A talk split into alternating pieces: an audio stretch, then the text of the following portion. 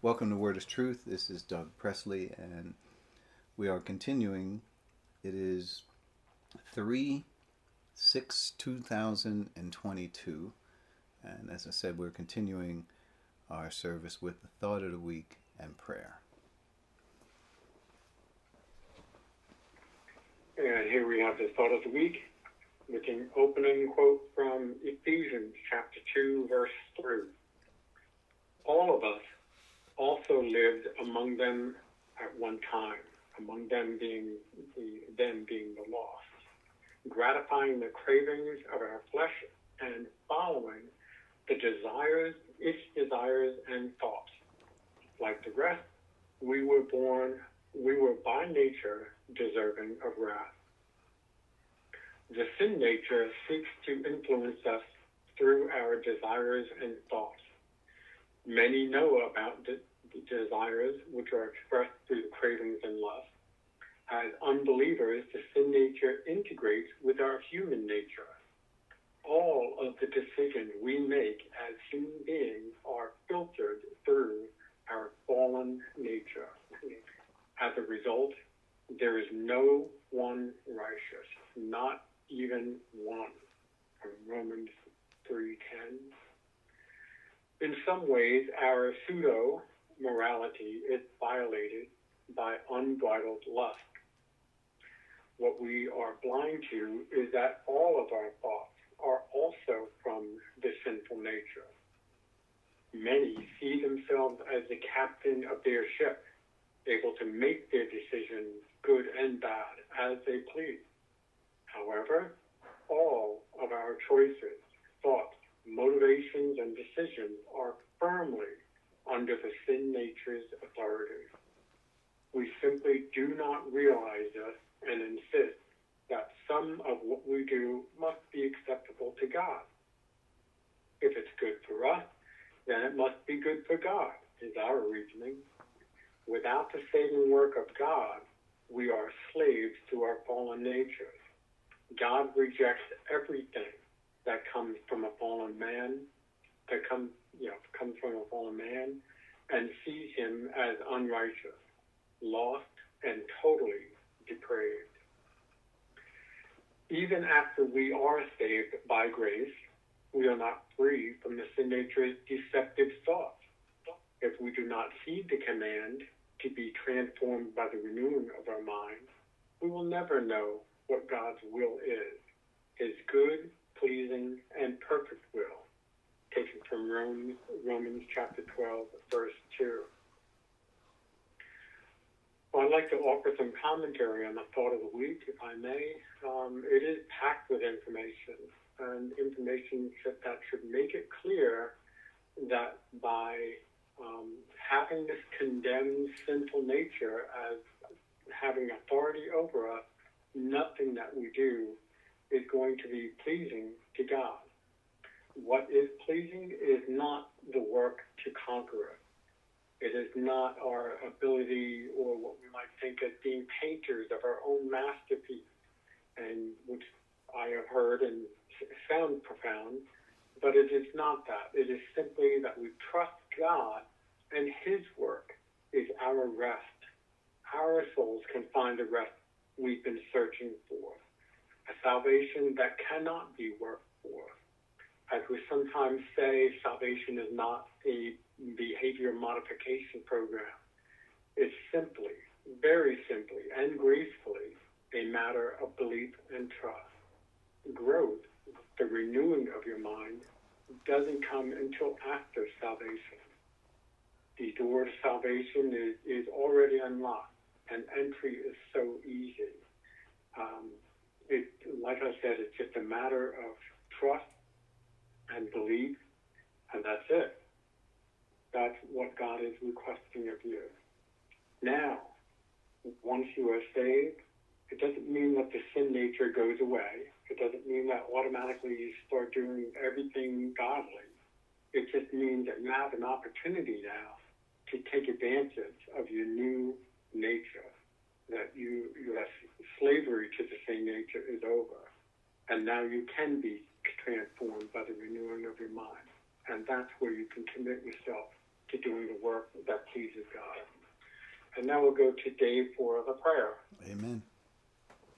Uh, thanks, Dwight. Do anyone have any special prayer requests? Yeah, just for those of us who are sick in our body, our local church, and uh, obviously the the goings on in the world as well. To the throne of grace. Heavenly Father, we ask you, Lord, to pray for those, Father. We pray for those, Father, who are ailing among us, Father. We ask you, Lord, to look over us as we're in the world, Father. So you will, so you will be patient with us, Father, as we learn your word, Father. We ask you, Lord, Heavenly Father, to look over those who are in need, Father. We ask you, Lord, on this sixth day of March, Father, that you will protect us, Father, while we are here, Lord. So as we continue to do your word as the fastest, Father, and you will be pleasing to us, Father, as we spread your word, Father.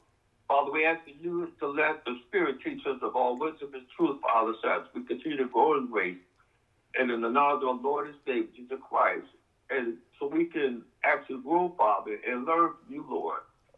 And thus, thus says the word. Father, we ask you things in, your name, Father, and your Son, Father, in his name. Amen. Amen. Thank you, Dave and Dwight. Thank you as well. Um, we're we're moving forward in our verse of seventeen ten. Uh, I'm just going to pick up to, in the context where we left off, and um, but we will just review by reading the verses that went beforehand. So John 17, 1, we'll get to verse 10. After Jesus said this, he looked toward heaven and prayed, Father, the hour has come. Glorify your Son, that your Son may glorify you. For you granted him authority over all people, that he might give eternal life to all those you have given him. Now this is eternal life, that they know you, the only true God, and Jesus Christ, whom you have sent. I have brought you glory on earth by finishing the work you gave me to do. And now, Father, glorify me in your presence with the glory I had with you before the world began. I have revealed you to those you gave me out of the world. They were yours, you gave them to me, and they have obeyed your word. Now they know that everything you have given me comes from you. For I gave them the words you gave me, and they accepted them. They knew with certainty that I came from you, and they believed that you sent me. I pray for them. I am not praying for the world, but for those you have given me, for they are yours. All I have is yours, and all you have is mine, and glory has come to me through them. So that's the verse we're at, verse 10. And we have some notes. We're going to take a look uh, in our notes. Often, when I think of, about the magnitude of God, it reminds me of the minuteness of man. This verse has always captured my attention. What is man that you are mindful of him? And the Son of Man that you care for him. That's Psalm 8 4. In every area, man is not in the same ballpark as God. I often wonder, just like the psalmist, why does God want to have fellowship with us? I can certainly tell you what is attractive about God, but what does God see as attractive in man? I'm not sure it is good to go on thinking like this. Excuse me.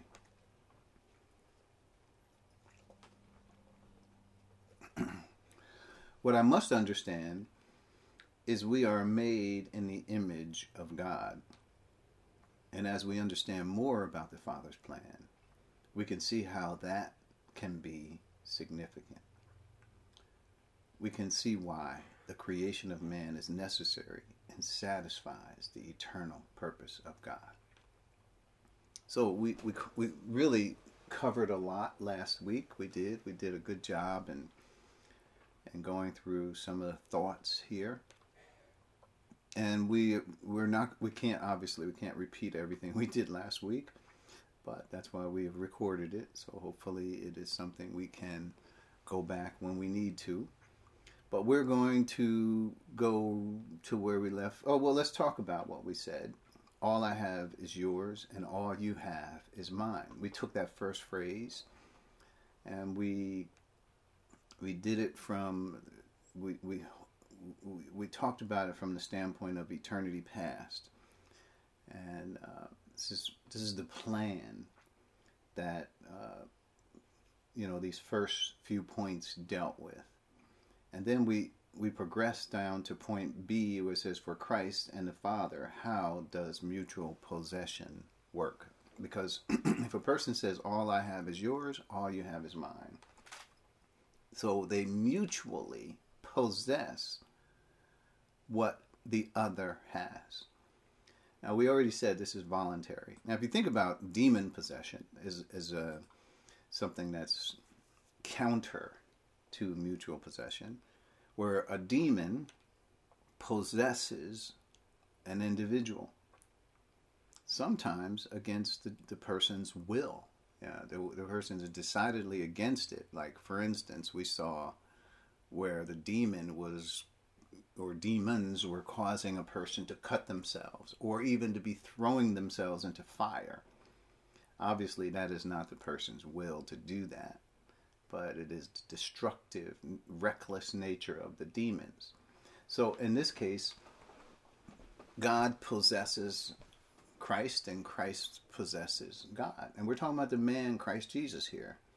He's saying that this is true of him. All that I have, Christ says, belongs to the Father, and all that the Father has belongs to me.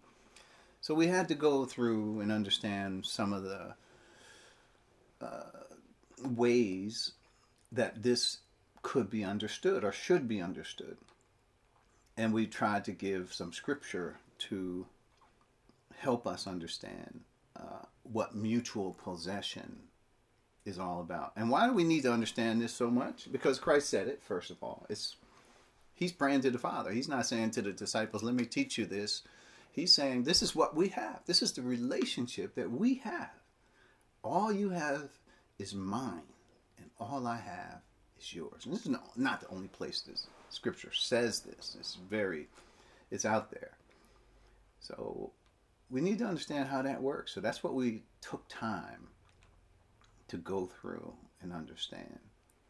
And as I said, it, I could really talk about this much more, but I'm just, I tried to break down some of the ways that this should be understood. And I took each phrase, all I have is yours. And then I took the other phrase, all you have is mine.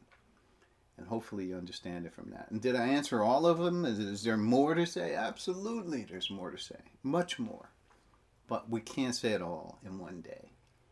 And uh, obviously, we split this up and we take our time, but it's, it, it is a matter of us um, taking one step at a time. So this this where we ended up, I'll just go to point seven. This is point B, and then seven. It says and all you have is mine. The father son metaphor teaches us about adoption. And this is where we left off, Roman style. So when we talk about adoption, uh, Christ is the son that the father. So why do we say he's the son? Uh, because in the role of a son, and when we're talking about Roman style adoption, Christ inherits everything that the Father has. But because of what mutual possession says, it takes that analogy to another place. And it says, not only does Christ inherit all that the Father has, but all that the Father, uh, what the Father in, uh, has in this side of it, is he, he inherits all that Christ has. So mutual possession doesn't work in the reverse uh, when you're just talking about the Roman style adoption. And so I tried to explain what the Roman style adoption was. And I said it's the greatest transfer of wealth and power. Now, when we think about a child at an adoption agency being adopted, we don't think about the greatest transfer of wealth and power. We don't.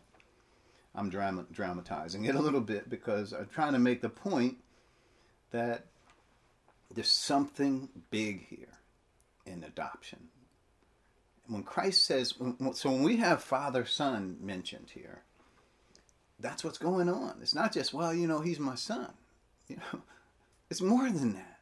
And the verses that are speaking of all you have is mine, all those verses that talk about all that belongs to the Father is mine. Uh, he says that in John 15, uh, 16, 15. All that belongs to the Father is mine. And that is why I'm telling you.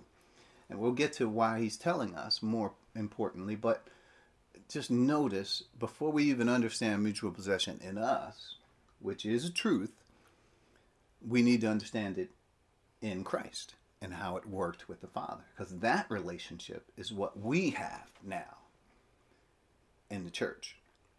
The relationship that Christ had has been parlayed to us. So now we have it. And John 20 through 23 is, is perfect evidence of that. So, uh, so it's the greatest transfer of wealth and power. Let's talk about it a little bit. Um, so there's a, let me see, where is it? Here.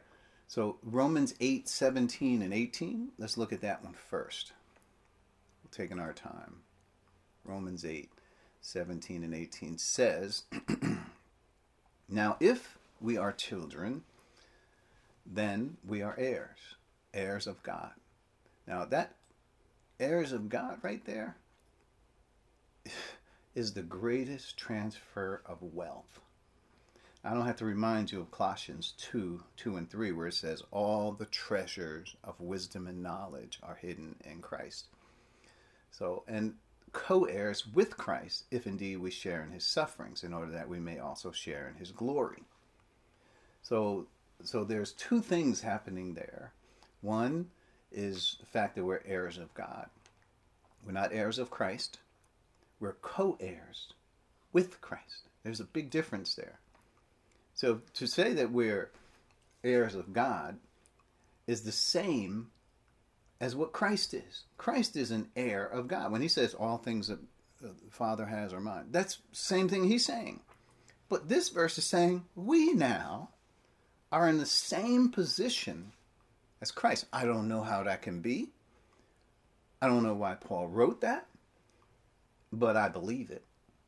I trust that what he has told us there is absolutely true. And just imagine, we would say we're in Christ, He's our Lord. Why should we try to put ourselves equal with Him? We can't really.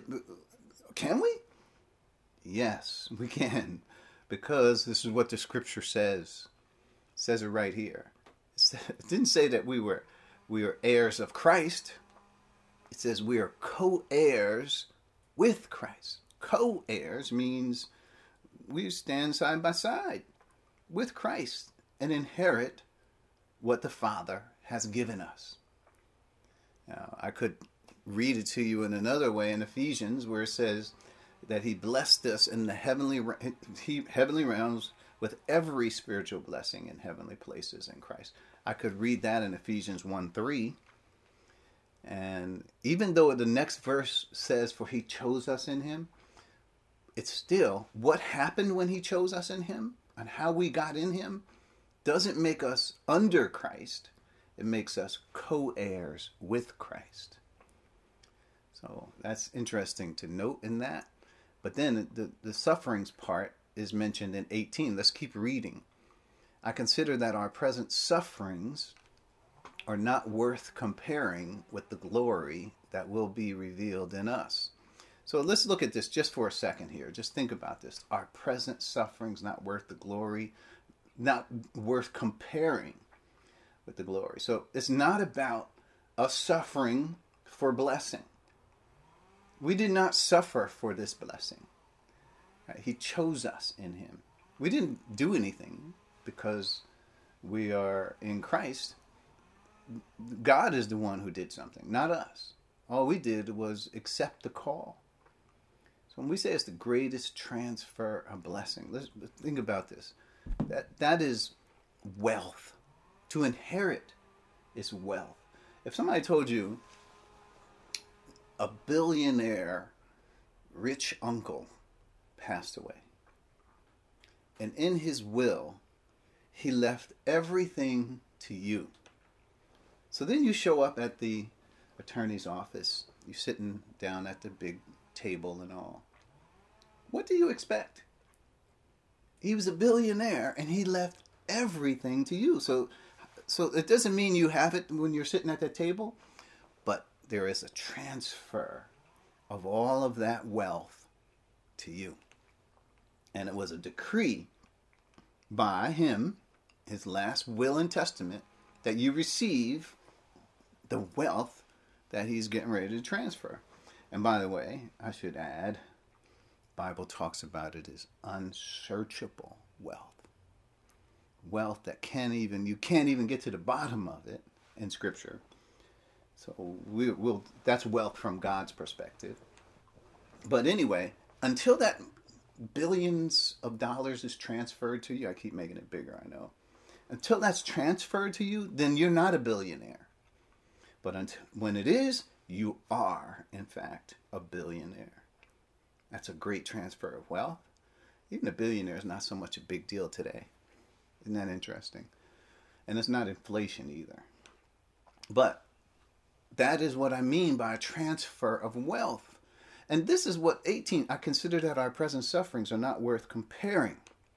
So we're not talking about the suffering for blessing where we are sharing Christ's glory. But he's talking about the glory that will be revealed in us. And not some of us, all of us. And so I think that's exactly where Paul is going with that thought. So hopefully you get that. And then, um, so that's the wealth. And then Ephesians 1 18 and 19 puts a cap in it and helps us understand everything that we have. Here it is on both sides of it. Verse 18 says, I pray that the eyes of your heart may be enlightened, in order that you may know the hope to which he has called you.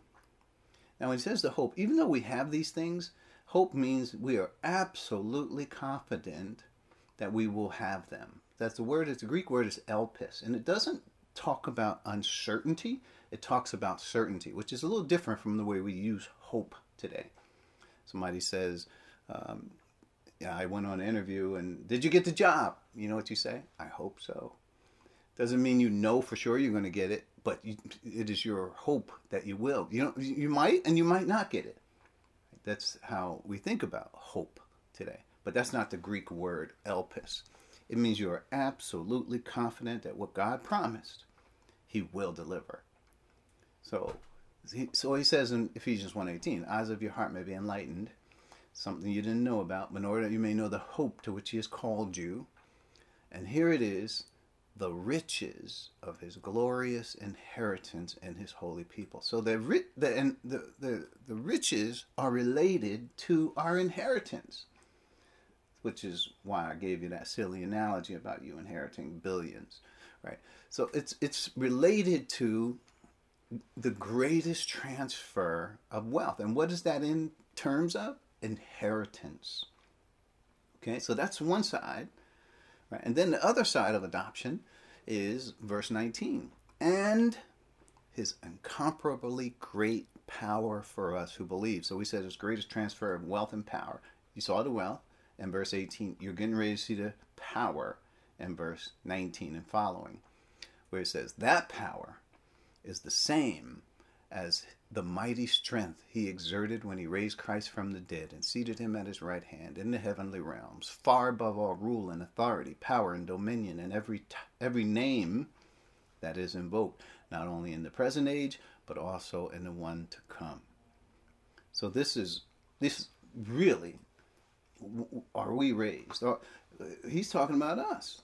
Ephesians 2 6 and 7 says it another way. It says that we have been seated, raised up, and seated with him in the heavenly realms. So, of course, I didn't cover all that right there, but in the verses, but there it's there. Just keep reading. So we're going to get back to the notes because we got a lot to cover, and, and hopefully some of it will be redundant. Point C: In all you have is mine. So we're still thinking about what Christ is saying. By all that the Father has belongs to him. It's mine, he says. The disciples belonged to the Father because he chose them to be in Christ, bringing them into union with the Father and the Son. So, this is what effectively happened. The Father chose the disciples, and when we say chose them, he chose them for what? to be in this critical new dispensation as the founding members of the church. And we look at the church as, has uh, Christ as the foundation, with along with Christ is the apostles and prophets. We get that from Ephesians 2:20. So when it says that all you have is mine, Christ is really saying that whatever belongs to me is now yours. What belongs to Christ? We already covered that in some of the previous verses where Christ gave everything over to the Father. What did Christ have? His life. Christ, the Father was able to, to use Christ to reconcile the world to himself. He was able to speak this uh, eternal purpose and introduce it to the disciples and help them help to prepare them through the person and access that Christ has as a human being. I mean, we think of, thinking about uh, talking to God and we pray, right? But when you talk to Jesus, the person, the man, literally you were talking to the Father. Jesus said, Don't you know me, Philip? Anyone who has seen me has seen the Father. How can you say, Show us the Father? You've been talking to the Father. You're talking to the Father right now, Philip. How can you say, Show us the Father? Don't you believe that this thing is going on, that the Father is in me? Don't you believe it?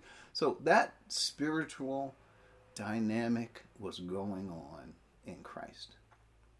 Yeah, so when you when you think about that, the Father started this by choosing certain ones by name. He didn't just say, "Well, whoever happens to step up at the point at this point in time will be fine."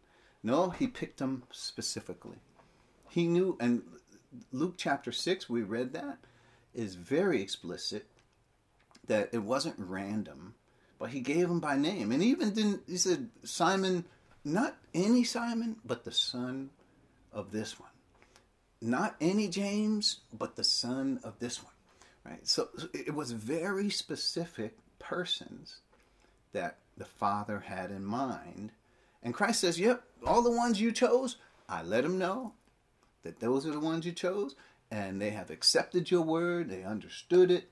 Right? I'm just giving some of the background. Yes, we went over all this stuff, but it, a good a reminder of this helps. So, a couple of verses that I add to this is uh, John 17 21, which says, That all of them may be one, Father, just as you are in me and I am in you. May they also be in us, so that the world may believe that you have sent me. So, when you look at what we were talking about, how uh, Christ is saying, All you have is mine. And and all this all you have is mine part is where the Father is able to come down from heaven in the person of Christ, who is the image of God, and represent himself and his interests in the world. That is exactly what happened. The Father came and represented his interests. What, what are his interests? His eternal purpose, which he had hid in himself before time began and Ephesians 1 4, how did he do it? For he chose us in him before the creation of the world that we should be holy and blameless in his sight. He chose us. That's how. It was the Father's choice. It didn't say it was the Son's choice. It didn't say it was the Holy Spirit's choice. It says it was the Father's choice.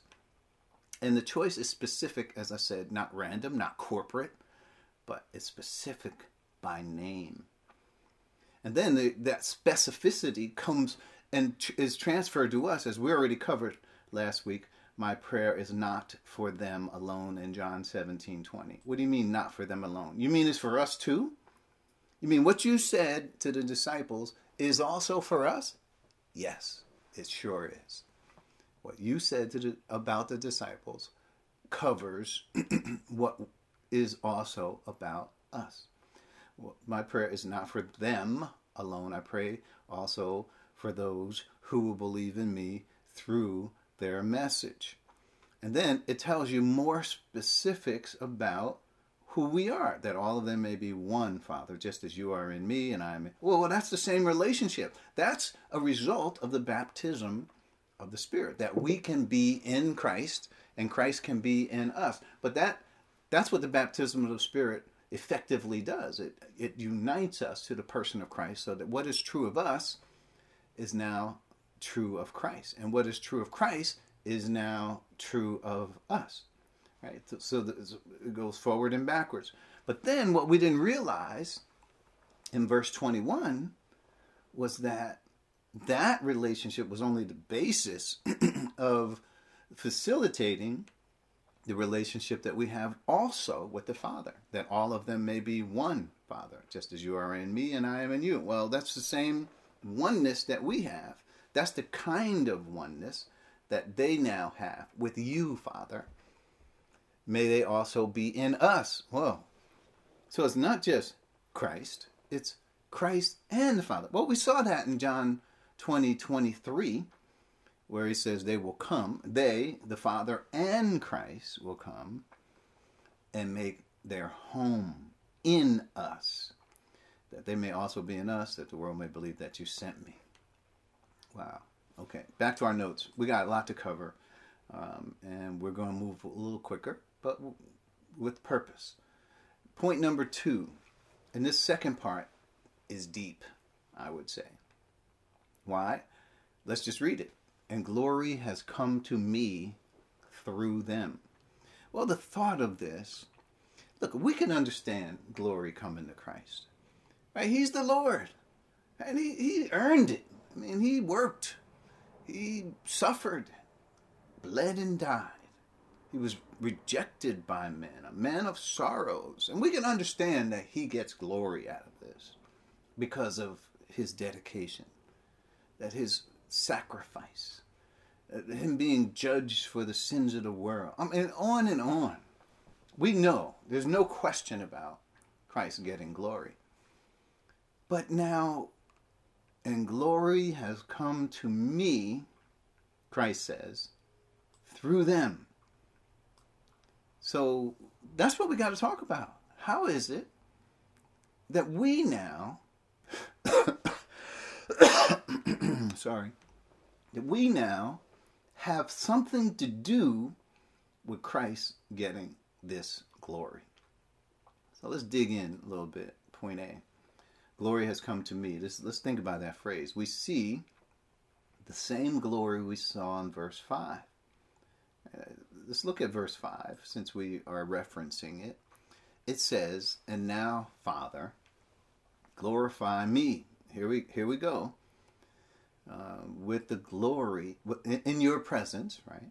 With the glory I had with you before the world began. We covered that verse.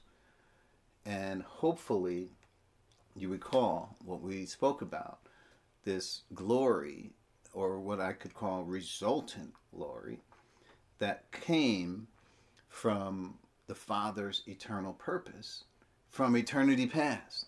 In other words, there was a plan, and the achievement of that plan results in glory to the Father who planned it and to the Son who executed it.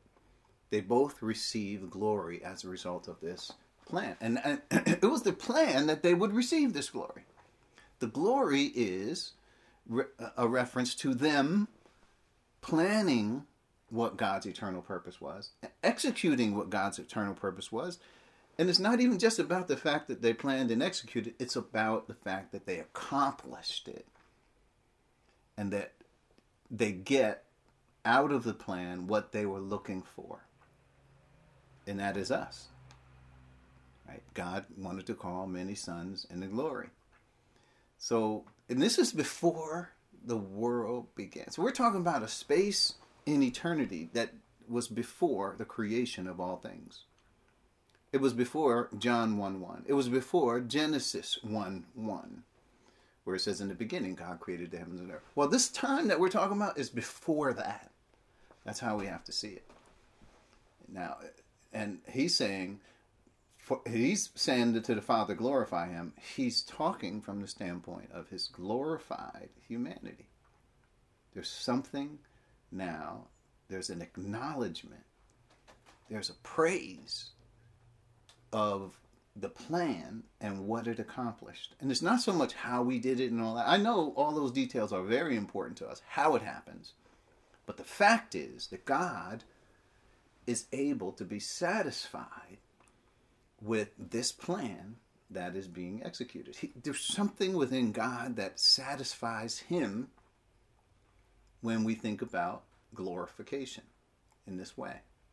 God is saying, I'm going to get what I want. I'm saying it crudely. I'm going to get what I want out of this. And sure enough, he does get what he wanted. And what he wanted has to do with us. So, so let's look at a couple of thoughts here. So, glory. So, notice that Jesus sees the glory gained through the Father's plan even before he has completed the work. That's the first point I'm making is, is that the confidence of Jesus as he approaches this. First of all, Jesus speaks about him, and he hasn't finished the plan. As I said before, he's getting ready to go meet Judas in the Garden of Gethsemane. See, He hasn't finished the plan yet, but he knows he got to go through some rough stuff ahead. But in all of that, his point, his his motivation is to fulfill the Father's purposes. No doubt about it.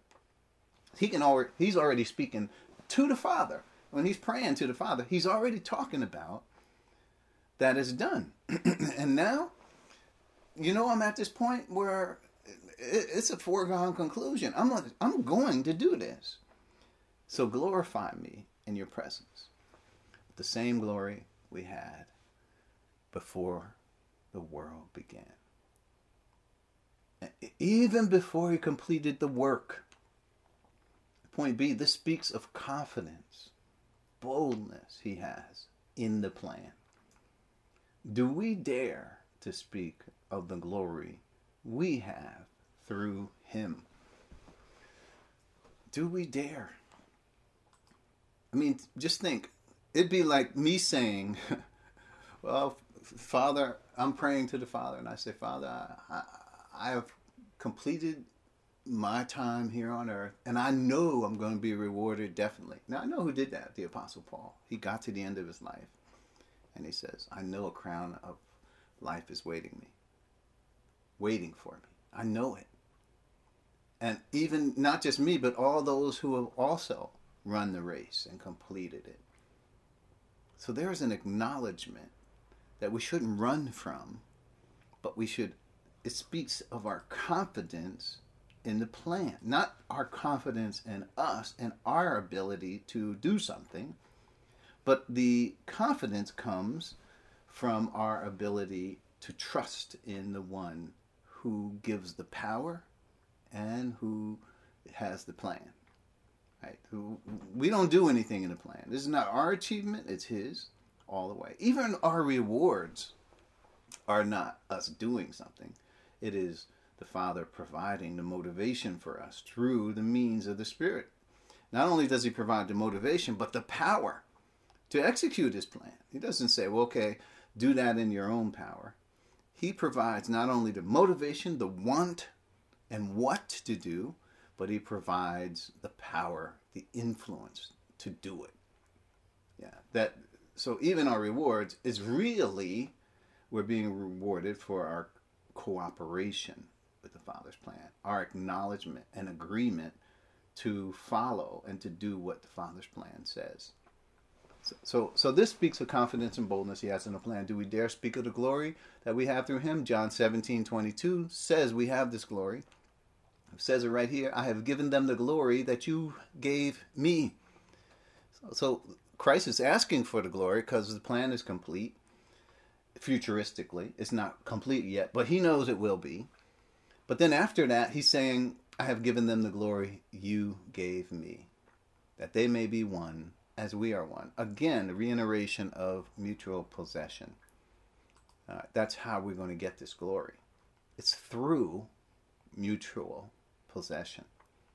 It is not through our efforts. We climbed Mount Everest and now we have reached some pinnacle and we stand there with our arms raised in the sky saying we did it. No, we didn't do it. This is something that was given to us by grace. So that's something to note, right? So we have been given glory. John 17, 20, I have given them the glory that you gave me.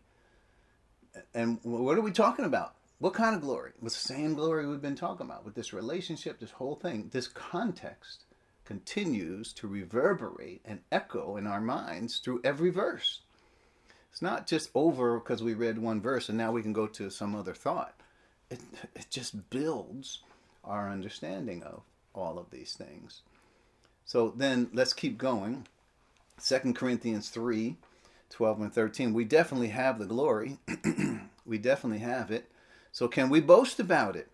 Can we walk around talking about we have this glory? Well, be careful here. 2 Corinthians 3. Let's look at this verse. Couple of thoughts here. 12 and 13.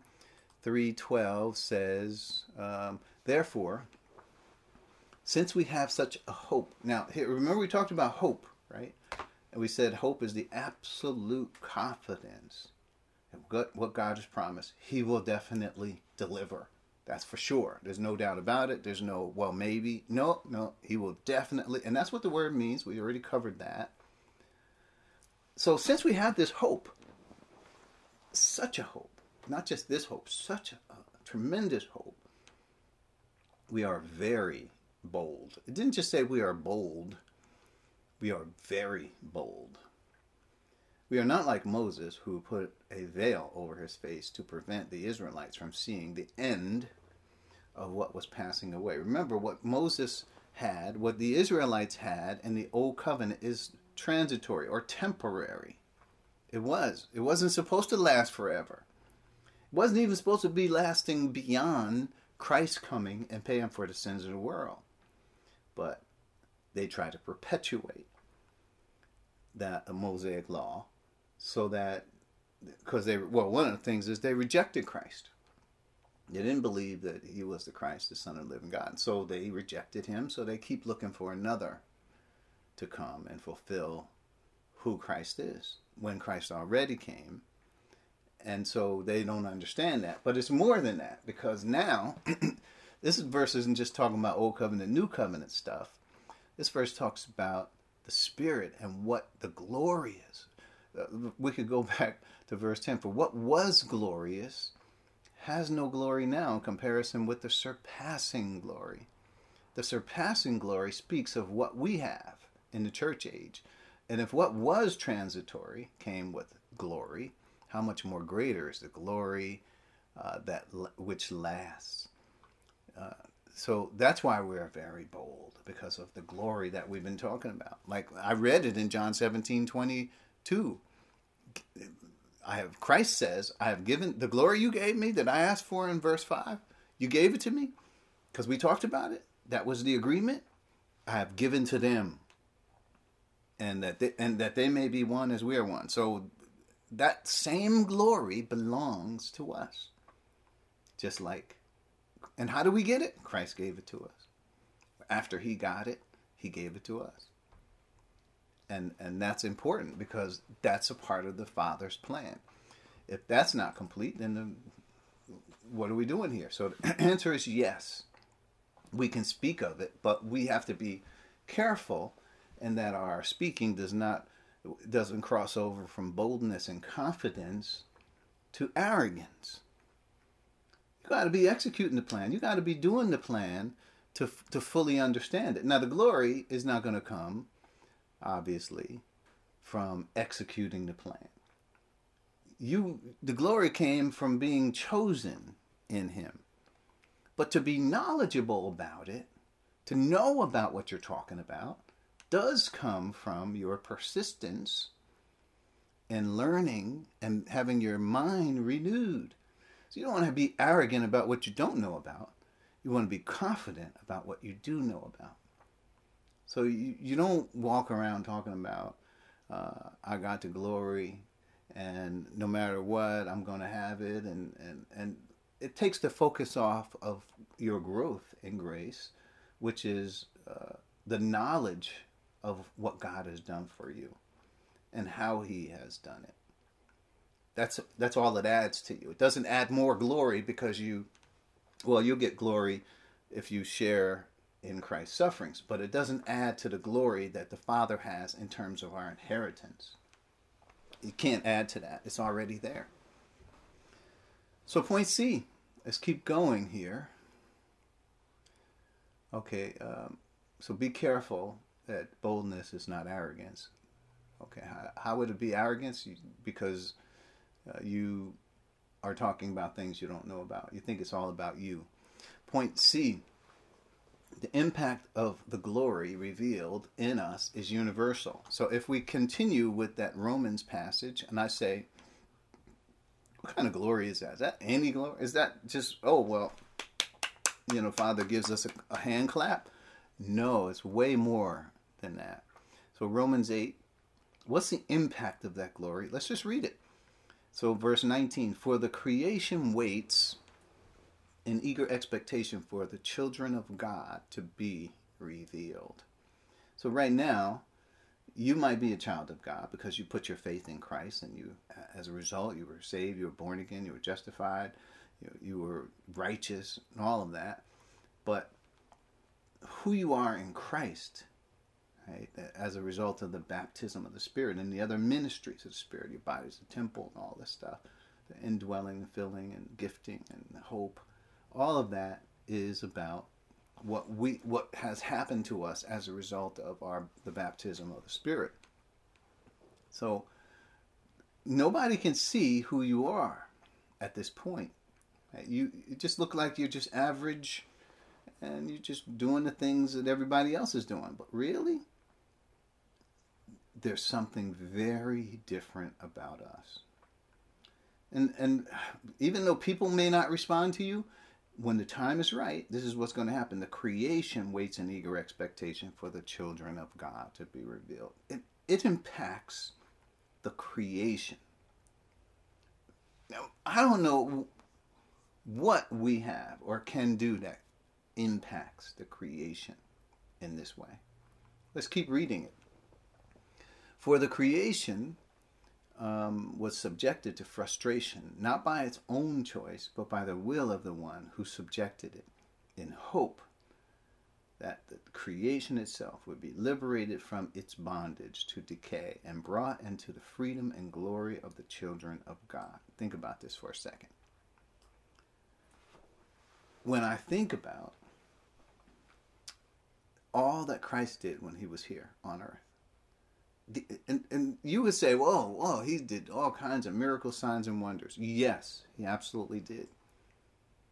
But what Christ did was just a foretaste of what would happen later. Christ operated in a very small area of the earth, just a small geographical area he, he operated in.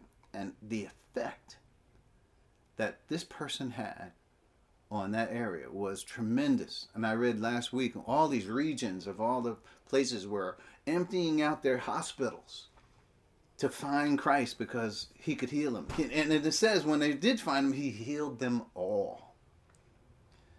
So everything about Christ was uh, abundant, right? He, there was nothing. And uh, we read at one point, I don't know if it was in Sun, uh, the thought of the week or questions and answers about Lazarus and how Jesus raised him from the dead and how they didn't understand and uh, he, he, demonstrated his power even over and they knew all of this. And they were upset with Jesus because they knew he had the power to heal Lazarus. And people even the people around him said man this is this is his friend if he would have been here Lazarus didn't have to die this is how they saw it. That was their opinion of things. We don't have that opinion. We think about, well, if this, this new drug comes along and then maybe we might not die of this whatever. But they knew whatever happens, to, Jesus was able to hear, it says, all manner of sickness and disease and nothing. So, what power? Even Jesus had power over the wind and the waves to calm the sea. So, this is what we're dealing with in Christ. But that's nothing compared to what happens when the children of God come. The curse that's on nature here it even says it the creation itself was liberated from its bondage to decay. So decay speaks about an, a, an ongoing, progressive, chronic Uh, worsening of the environment. Not only of the environment, but that also goes to disease, diseases and sickness. And, and if you look at, me and Fred were looking at this one day, how in Genesis the life span of individuals continually just as you kept reading just decreased and decreased even down to the time of Abraham people were living maybe 200 and 150 years but not like Adam lived 900 and some years. So it we saw the decay at work right there. So if Christ is coming, and he he did come, and he affected the general uh, geographical area that he affected, and in those ways, what's going to happen when the children of God come? They will affect not only this world, but the creation itself will be liberated from the bondage to decay and brought into the freedom of the glory of the children of God. So when you think about that, you might say that does answer in one way the verse is where Jesus says, uh, "These works that I do, greater works shall you do." Greater, and sure enough, the the sons of God that come, the children of God, come as a result of being in Christ, and the glory that belongs to us will affect the entire creation. So we know, verse 22, that the whole creation has been groaning as in pains of childbirth right up to the present time. So notice it personifies creation as though it were in bondage, you know, frustration, and all these things. Uh, but how does it get free? Us. It didn't say it gets free through Christ although we know that that's so because not, we can't even be here because if we're not coming through Christ but it is us it says that liberates the bondage to decay I hear some background noise I think uh, let me just double check the phones to see if there's some mute I'm going to put the phone on mute here so anyway let's keep going so that to me is quite interesting to think about as we go forward. Okay, where are we in our notes? Let's get to it. That was Romans 18, uh, Romans 8, 18 through 21, or we, we went to 22. But let's look at 23. Not only so, but we ourselves who have the first fruits of the Spirit. Well, there it is. We who have the first fruits of the Spirit. Oh, that's Pentecost. It's a metaphor talking about what happened at Pentecost. Well, what happened at Pentecost? We didn't bring our first fruits to God. That's what Pentecost is. It's a token to God telling him that, you know, yeah, we're giving you a part, but really you own all. Pentecost was God giving us what he Paul is ter- is designating here as the first fruits of the Spirit. So that definitely talks about our age, Pentecost, right? We're the ones who are spoken of in these previous verses as children of God. And then he even talks about our attitude toward it and hope. In this hope we were saved and all that. So we won't cover that. There's a lot more to, to say, but man, I think that verse certainly complements what we were saying earlier. Okay, so let's keep going. that was point C, the impact of the glory revealed in us is universal. And then point D, just remember this, and this is a quote I have given them your word, and the world has hated them. For they are not of the world any more than I am of the world. So we talked about the boldness that we might have.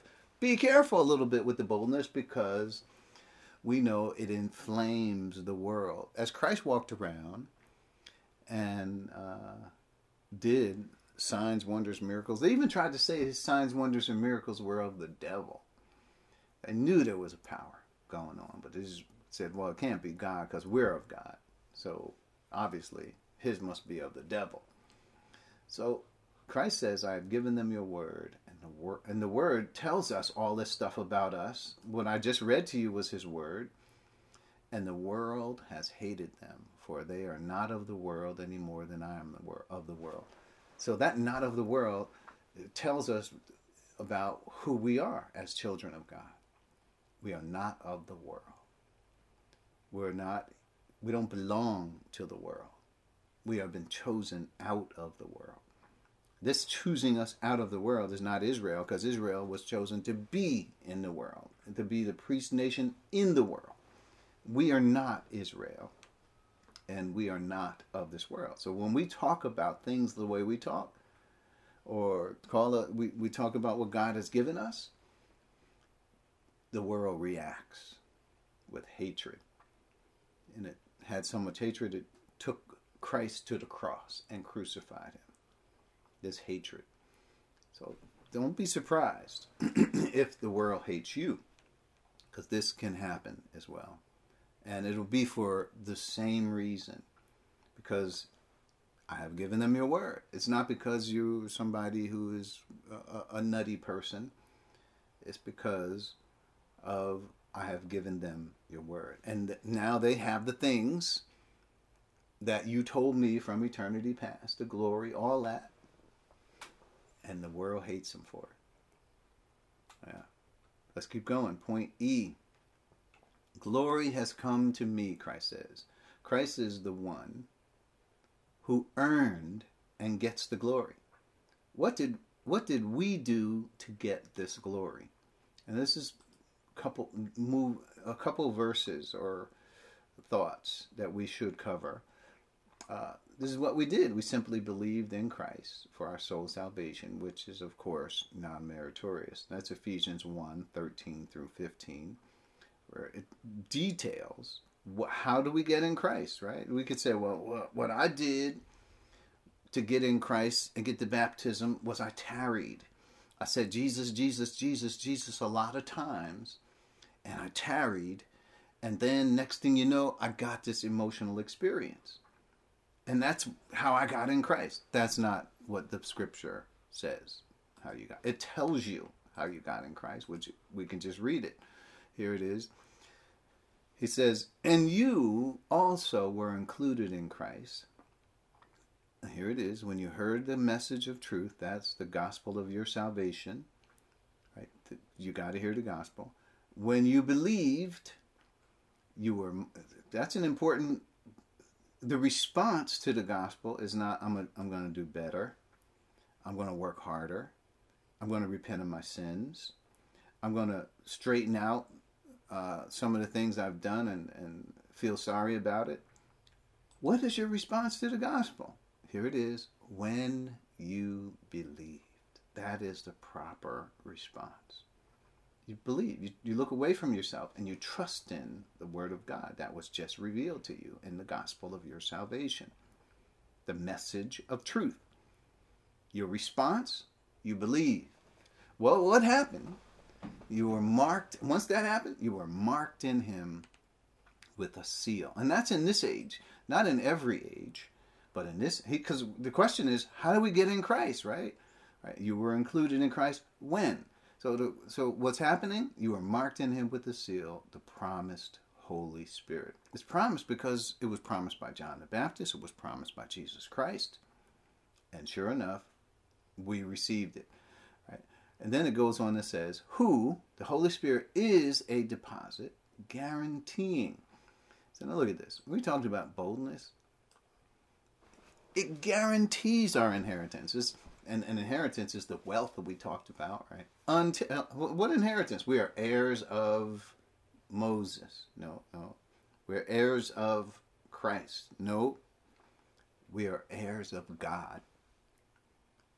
And the fact that we have the Holy Spirit is tangible proof, evidence, guaranteeing our inheritance until the redemption of those who are God's possession to the praise of his glory.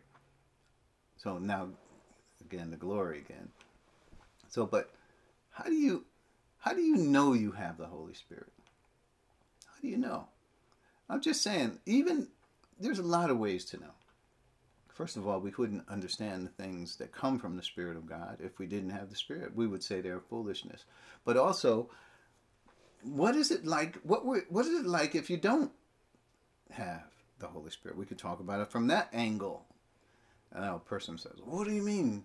Can't we just talk about speaking in tongues?" No.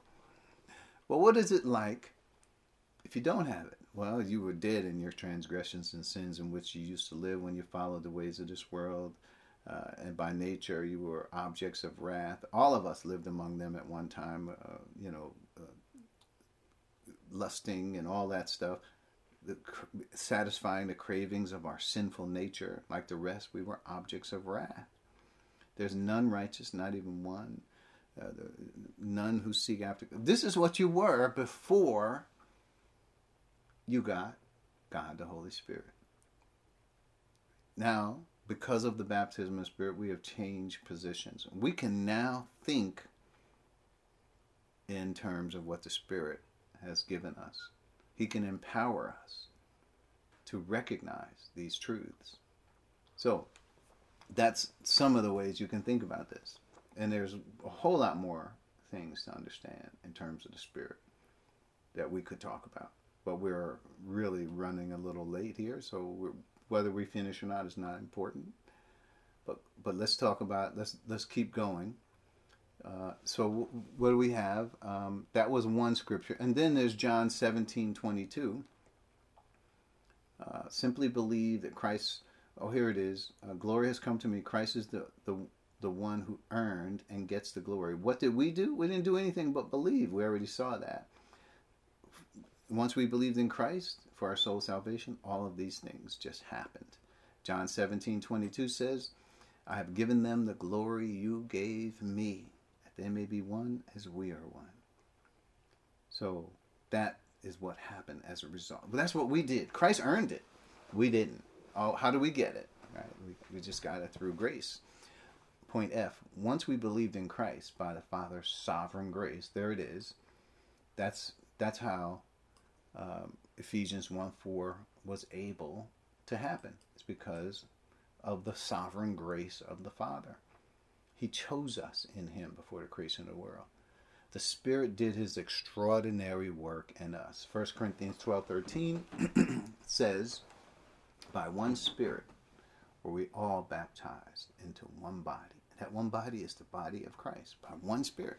It, and it says, not some of us. This is something that happens for every person that believes in Christ. You are baptized into uh, Christ. That's that's how it works. That's and then there's Romans six three and four. I'll read that. Romans six three and four. Let's do it. So it says, or do you not know? that all of us who were baptized into Christ Jesus were baptized into his death. We were therefore buried with him through baptism into death, in order that, just as Christ was raised from the dead through the glory of the Father, we too may live a new life. So you cannot know this. You got to learn this, not something that is automatic. Right? So I'm looking at our time, and I realize we don't have time to finish everything we want to talk about. So that's okay. We'll continue with this thought next week. And so glory has come to me, and so we're going to deal with this through them. And that helps us understand why uh, Christ's glory depends on us. It sounds crazy to say, doesn't it? But it's true.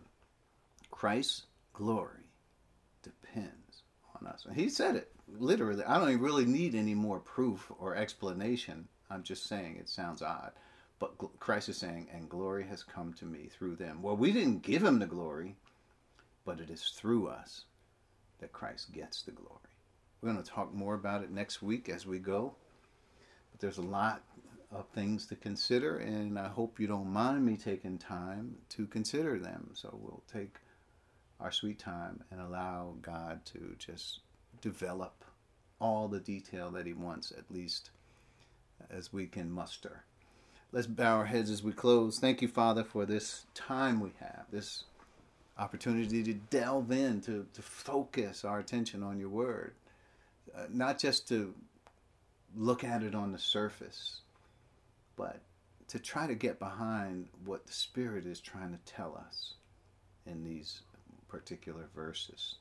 And hopefully, Father, there was something here that someone can use or someone can resonate with and, and understand you better and know you better. All of this we ask in Christ's name. Amen. Amen. Amen.